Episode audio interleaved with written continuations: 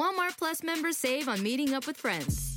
Save on having them over for dinner with free delivery with no hidden fees or markups. That's groceries plus napkins plus that vegetable chopper to make things a bit easier. Plus, members save on gas to go meet them in their neck of the woods. Plus, when you're ready for the ultimate sign of friendship, start a show together with your included Paramount Plus subscription. Walmart Plus members save on this plus so much more.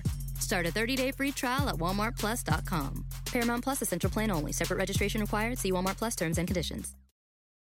His string of chart busting hits is long, and we know them all by heart. From his debut with the Commodores through the smashing success of We Are the World to his ongoing world tours, Lionel Richie has never stopped. Yes, Lionel, after 40 plus years, it's still very much happening. He has won an Oscar, five Grammys, and sold over 100 million records. But as a child, he suffered from ADD and couldn't read or write music. At the height of his success, Lionel stepped away from the spotlight to take care of his father. But the rest of his world fell apart, and he wasn't sure he'd ever make it back. Lionel has always sung about a topic that never goes out of style love. The songs, he says, just come to him. The trick is being ready to receive them. Everybody has a story, and there is something to be learned from every experience. Use your life as a class. This is Masterclass with Lionel Richie. I had a problem, according to the teacher. Lionel is too sensitive. I didn't quite know how to handle that one because a man's supposed to be a man in a man's world, and I was too sensitive, not realizing that that was the cradle for everything that was going to happen in my life. I lucked out, didn't plan on it, but I found a subject that will never, ever go out of style love. I don't care if you're the roughest, toughest, meanest guy in the whole world or the softest wuss you've ever met in your life. Sooner or later, you're going to use these three corny words I love you to somebody. Or you're going to die for somebody to say that to you, which means it'll never go out of style. And believe me, in my 35 years of trying to write something else other than those three corny words, I can now report to you there is nothing to replace those words.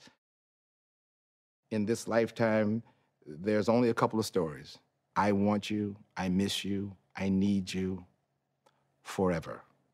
And all of them have one little thread of one word through the middle of it love.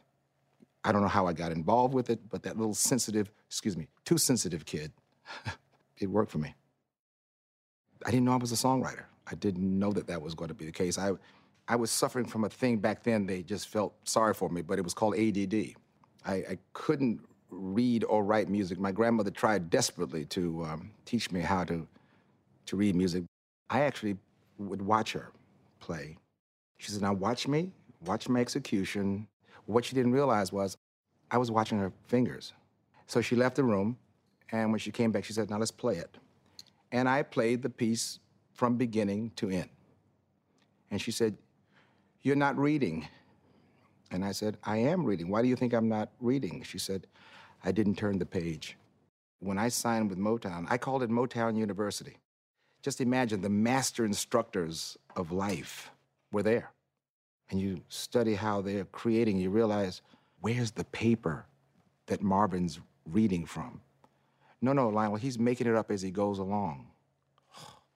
And to watch Stevie record was just, well, can he see? I kept thinking, he, this guy can see.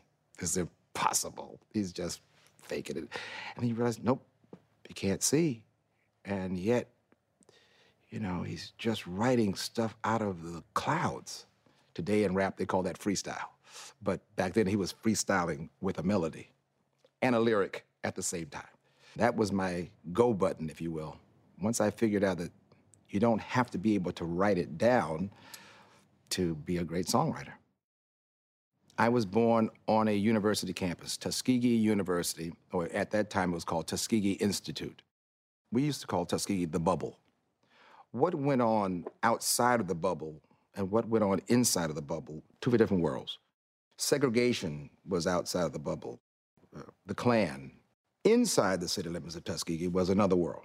There were doctors, lawyers, PhDs, professors, pilots. Some of the greatest minds in America were now on these little hubs called Black University, uh, Black campuses. Morehouse College, Martin Luther King came from there, Howard University, Tuskegee.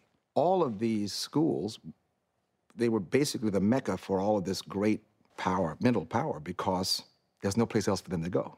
And so I grew up on a campus where there was nothing unusual about having a doctor, a lawyer, whatever the case may be, black. But of course, now 35 miles away in Montgomery, Alabama, you couldn't vote. You couldn't walk down the street after dark. One time, I was about nine, ten years old. We were in Montgomery, Alabama, and I didn't realize it, but I was drinking from a white water fountain. And I didn't see the sign that said white. And I remember when I finished drinking, these four white guys came up and started harassing my dad. And I kept thinking, these guys are in big trouble because my dad's gonna whip their ass in about five more minutes. You know, and I noticed dad didn't say a word. Dad said, get in the car. And I confronted my dad one day and I said, Dad, man, I can't believe you just backed down. He said, What are you talking about? I said, That, that day when those guys came, you know, why'd you let them talk to you like that? And he said, I had a choice that day, son. I had a choice of either being your father, in other words, to live, or to stand up and be a man that day. I chose to be your father, and I got in the car and I left. That was a defining moment in my life when I realized it's much more serious than I thought. Cynthia Diane Wesley was one of the four black girls killed in the bombing in Birmingham, Alabama. We got to know each other very well. She would come from Birmingham down to Tuskegee. After the bombing, my mom and dad, they told me she had moved away. And it wasn't until I was probably a senior in high school that they were doing a report on the bombing and they called off the name Cynthia Diane Wesley. I was devastated. I realized that this is no plaything. This thing called segregation, this thing called racism, pretty serious, huh? Yeah, pretty serious. And you start asking questions now. And I remember one of the uh, most serious questions I've asked my mom and dad ever. I walked into a room one day and I said, Mom, Dad, whose, whose side is God on? Because we were integrating a church in Tuskegee. And uh, uh, the black people were trying to walk into the white church, and the white parishioners said, You can't come in. And the police came, and the dogs came, and I kept thinking, Well, wait a minute now. If they're protecting God's house, and we want to be in God's house, whose side is he on? Is it white or black?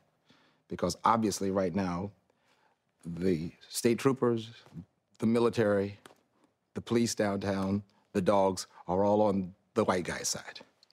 And so it didn't make any sense to me. So I, I stayed in, in denial for another couple of years before I finally realized once you got outside the bubble, you started to realize what's going on. And the Commodores was that ticket out of town. That Commodore experience really gave me an opportunity to be away from mom and dad explaining what's going on without that shelter that kind of woke me up to the whole idea of what's happening in the world. Pop radio was country music. On the campus of the university, there's R&B. In the community, there was gospel music. And in my family home, my grandmother was a classical pianist. She was an instructor. So Bach, Beethoven, you name it. You know, I was just in this melting pot of sounds and music. It was just unbelievable that it all kind of melted inside of me. I was struggling for quite a while because I was a big musical fan. I just couldn't read it properly. I could get on the piano and play anything I wanted to play. I just couldn't read it off of the notes. It wasn't until my college years that I realized that there might be something there in terms of, if not the musical side, just the, the poetic side, just the writing of the lyrics. I went on the campus uh, 1967. I was a freshman on the campus of Tuskegee. I was too short to play basketball, too small to play football too slow to run track, hated baseball. One day I ran into Thomas McClary, the guitar player for the, the Commodores, And he did not know anything about me except I heard you brought your horn to school. And I didn't tell him I brought my horn to school to learn how to play it, but that's just a minor detail I left out. Because back then, all you had to do was just play dun dun dun dun dun dun dun dun dun dun. I could do that all day long. That's a that's an easy one.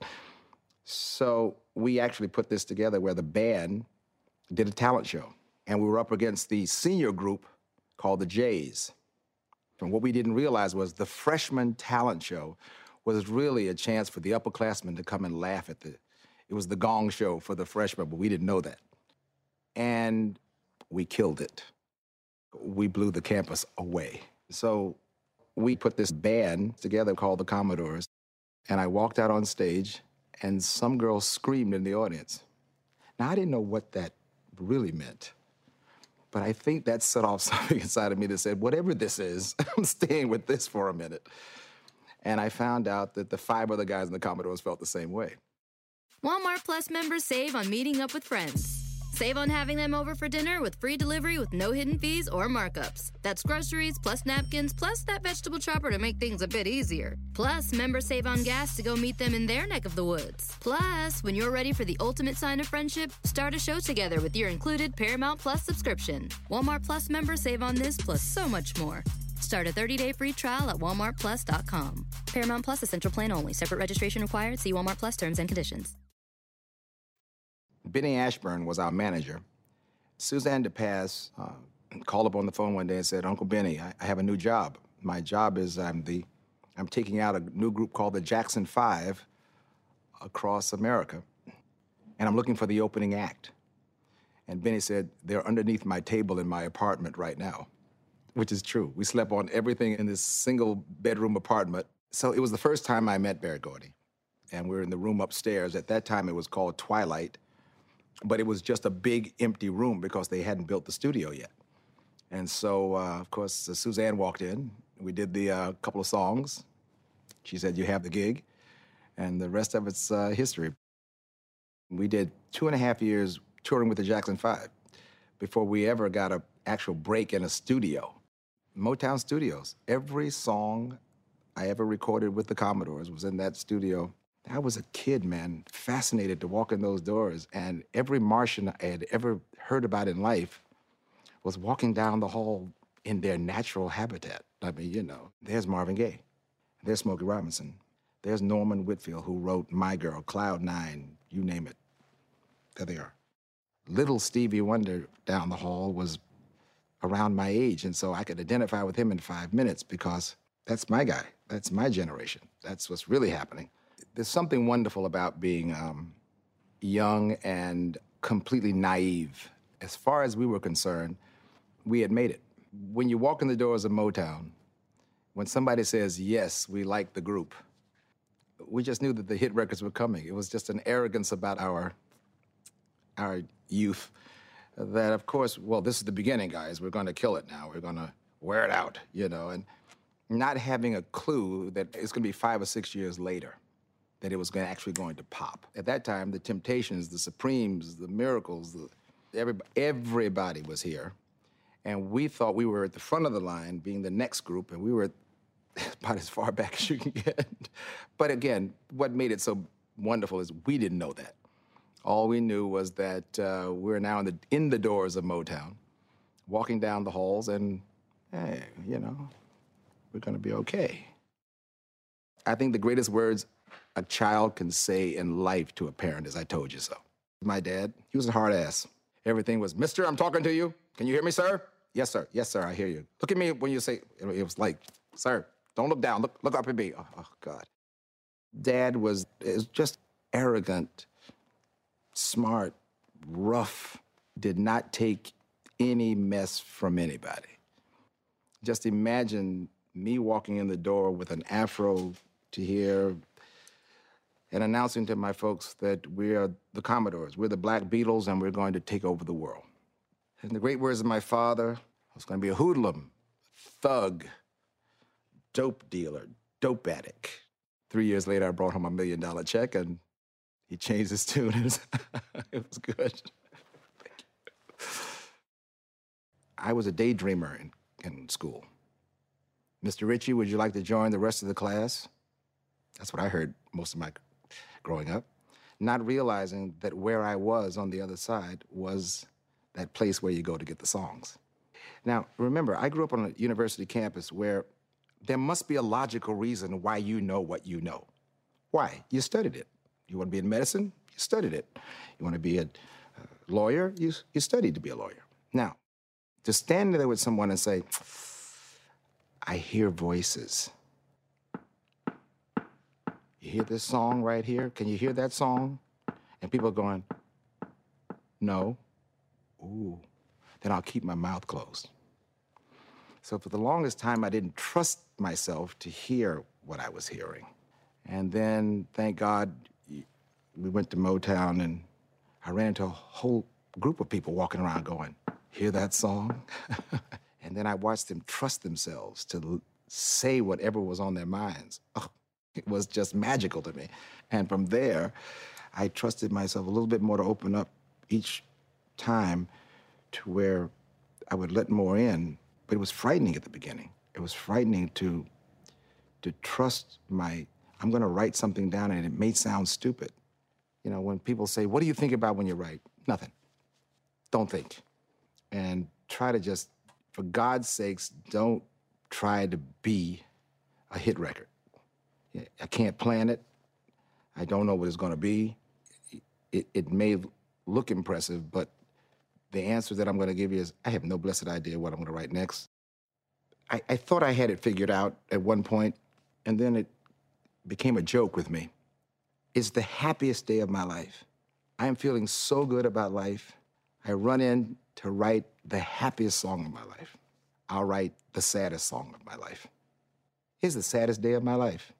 I am going in now to write, pour my heart out on a record. I write all night long. then the answer came to me just sit down, put your hands on the keyboard, and it comes through you. Just don't think. There's no formula. There's no, you, you just have to be available and, and receive. Sounds weird, but it's what I do. When I signed with Motown, I was not the lead singer. Clyde, the drummer, was the lead singer. I was the horn holder slash could sing, kinda, but didn't know that I was a singer until I started singing the songs I wrote. And slowly, one song at a time, oh yeah, well, Lionel, do you have any more of those? Uh, yeah, I got another one, another one. And by the third song, the okay, I think I know what I what I'm doing here. I only knew how to be in a band. I only knew how to be covered by a group of guys. If you're discouraged about something, you got five other guys that will come in and cheer you up. Every day, one guy would quit from the Commodores, and five other guys were talking back into it. And then Kenny Rogers called me on the phone and said, Would you write me a song? And I wrote Lady. And then from there, Endless Love. I'd gotten used to being called Commodore. I didn't have a name. But after Kenny Rogers and Endless Love, I became this guy named Lionel Richie. And so the interviews got a little bit more direct. Lionel, tell us about the day you started the Commodores. Well, I didn't, I didn't start the Commodores. I mean, they, the guys we put together, you know, you start fumbling around. Or they'd be asking the guys very pointed questions. I start, I'll walk in and all the cameras now are going to me. Um, then the reviews started coming. Finally, halfway through the show, Lionel Richie sits at the piano and now plays his hit record. Well, try to go back to a group meeting after that. And I totally understood, so I was trying to pretend like it wasn't happening, but it was happening. And then finally, you get the ultimate review, which I call the stab in the heart, which is what's a guy like Lionel Richie doing in a funk band like the Commodores? That was not good. That was the end of the fantasy. The guys were mortally wounded. They came to me and said, Would you like to do a solo record? It didn't mean I wanted to go solo, it just meant a solo record. Truly came out. Of course, they said, Go right back in and do the next album. All Night Long came out. Hello, forget about it. I mean, it was. Leaving the Commodores, you know, it was very painful, I must tell you, because every imaginable experience in my life not only as a musician, as a writer, but as a man. I experienced with those crazy guys. I didn't know anything about the civil rights struggle until I started hanging with guys from Mississippi and in Florida, and they started telling me their life stories, and I started going, so wow. And then we started encountering uh, incidents on the road where we were stopped as a band, and you know that's the first time I was ever called nigga was Commodores. And I remember thinking, wow, I'm I'm in the civil rights struggle, and so just imagine I'm going to leave the family that I how I became me. It was very tough, and I didn't quite know how to position myself because they kept asking for more, more, more, the industry, and I kept trying to give it to them. But at the same time, I was losing the family behind me. Tough. Very tough. Walmart Plus members save on meeting up with friends. Save on having them over for dinner with free delivery with no hidden fees or markups. That's groceries plus napkins plus that vegetable chopper to make things a bit easier. Plus, members save on gas to go meet them in their neck of the woods. Plus, when you're ready for the ultimate sign of friendship, start a show together with your included Paramount Plus subscription. Walmart Plus members save on this plus so much more. Start a 30-day free trial at walmartplus.com. Paramount Plus essential plan only. Separate registration required. See Walmart Plus terms and conditions. Driving down in uh, L.A. one night. I came off of the freeway on the wrong street, and this guy came up and he taps on the glass, homeless guy, and I'm thinking to myself, oh God. And I rolled the window down about halfway. He said, I thought that was you, man. I was with you in D.C. I saw you in D.C., man. I just want to tell you, God bless you, Lionel. He said, keep up the good work. I'm pulling for you. We're all proud of you. Step back away from the car. I rolled the window back up and started crying. How bad can the day be? And so if he's pulling for me, then it's an opportunity for me to go back and give something back to the society that's there, you know. That was God talking that day.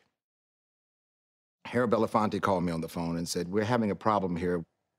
We have the whole world trying to save people from hunger, and there are no black people saving black people from hunger. I need you to um, organize something. So that night, I happened to be talking to Quincy. And Quincy said, Well, I'm talking to Michael.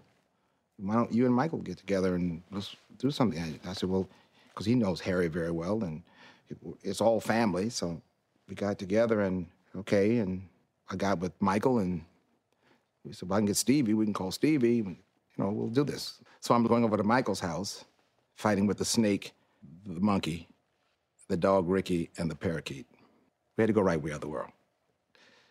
Quincy walks in the door and says, I need the song now. And uh, a day later, you know, we had the bones for We Are the World. We show up at the studio and do the demo. Back then, we didn't have, you couldn't email it you had to put it on a cassette and send it to people. So we have people agreeing to be involved with a song they haven't heard yet. And of course, what it did do was beyond our wildest imagination. I mean, we became a country unto itself. We became the world. I remember Michael calling me on the phone and saying, Lionel, turn on the TV. They showed at that time all of the countries singing it humbled us because we had no idea. We were trying to just raise a couple of million between a million between us. We'll do it. We'll donate. It became a movement unto itself. It was, it was one of the most rewarding uh, experiences of my career, where actually all of this talent and ego and glitz and glamour actually saved somebody's life it was just amazing. With We Are the World, Lionel's success reached the stratosphere. Yet soon after, devastating events almost brought it all crashing down. Lionel's father developed a debilitating illness, and Lionel himself was diagnosed with a throat condition that almost ended his singing career. So he decided to take some time off, and he didn't know when or if he would ever be back. My father came to me one day and said, eh, not doing too well. Would you come go to the doctor with me? Mm. Now, my father Mr. Hard as Nails. I've never seen him sick a day in his life. If he said that to me, serious time. So my father was dying, and um, he said, uh, just want to let you know now you're in charge. And I said, what, what does that mean? He said, you're in charge. I'm not going to make any more decisions unless I check with you. You're not going to make any more decisions until you check with me. Are you kidding me?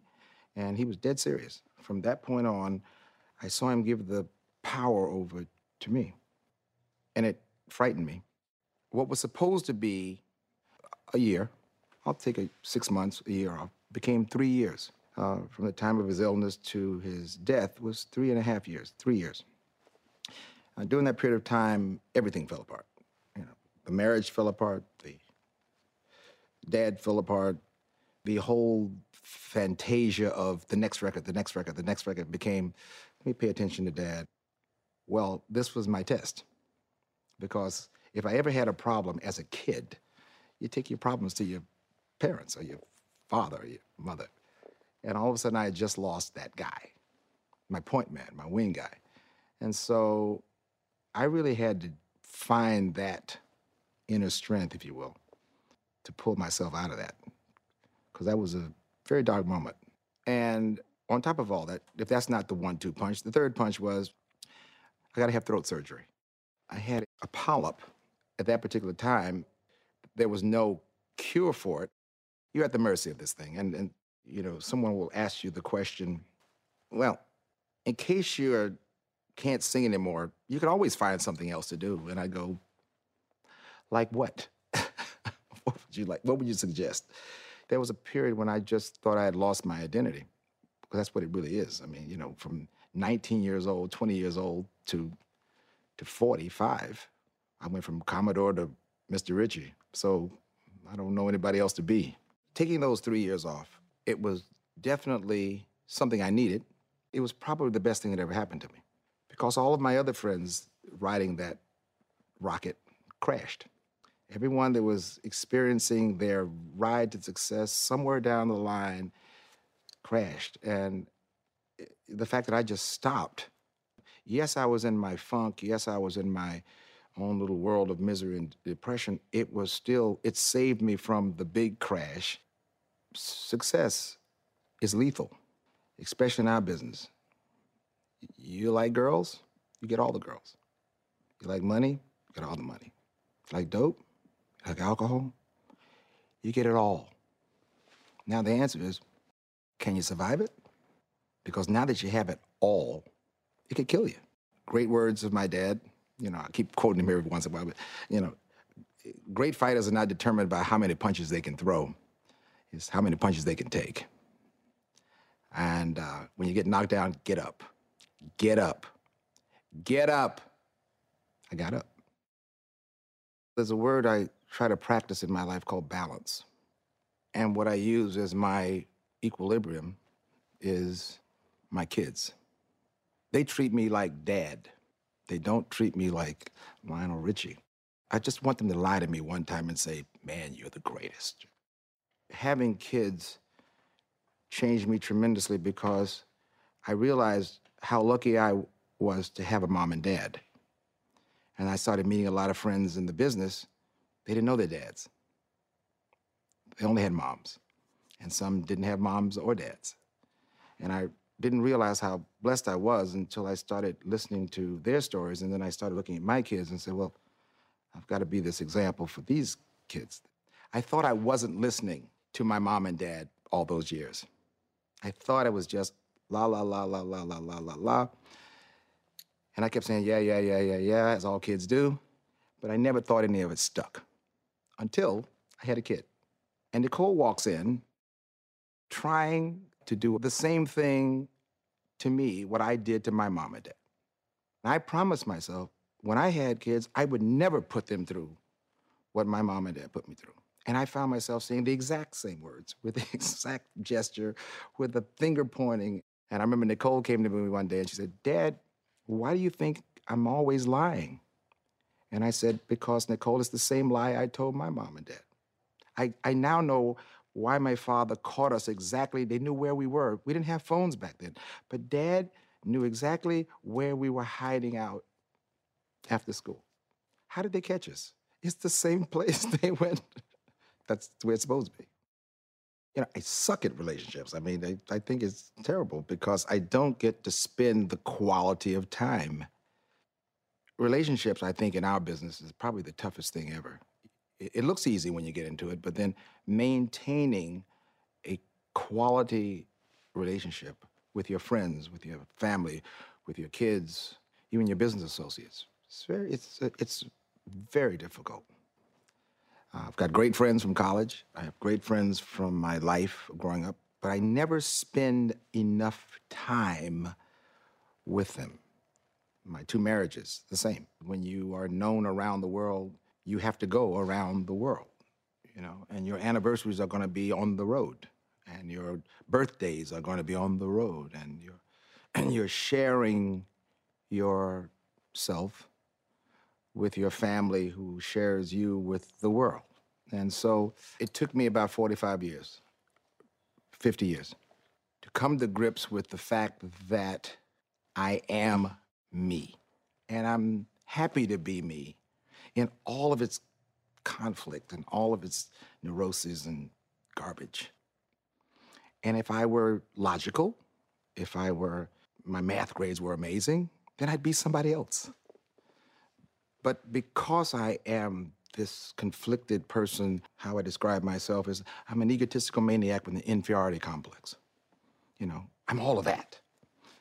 But I had to just get to the point one day when I said, It's okay, man. I, I like you. And once I made that decision, I started enjoying my life a lot more. Lionel is a master.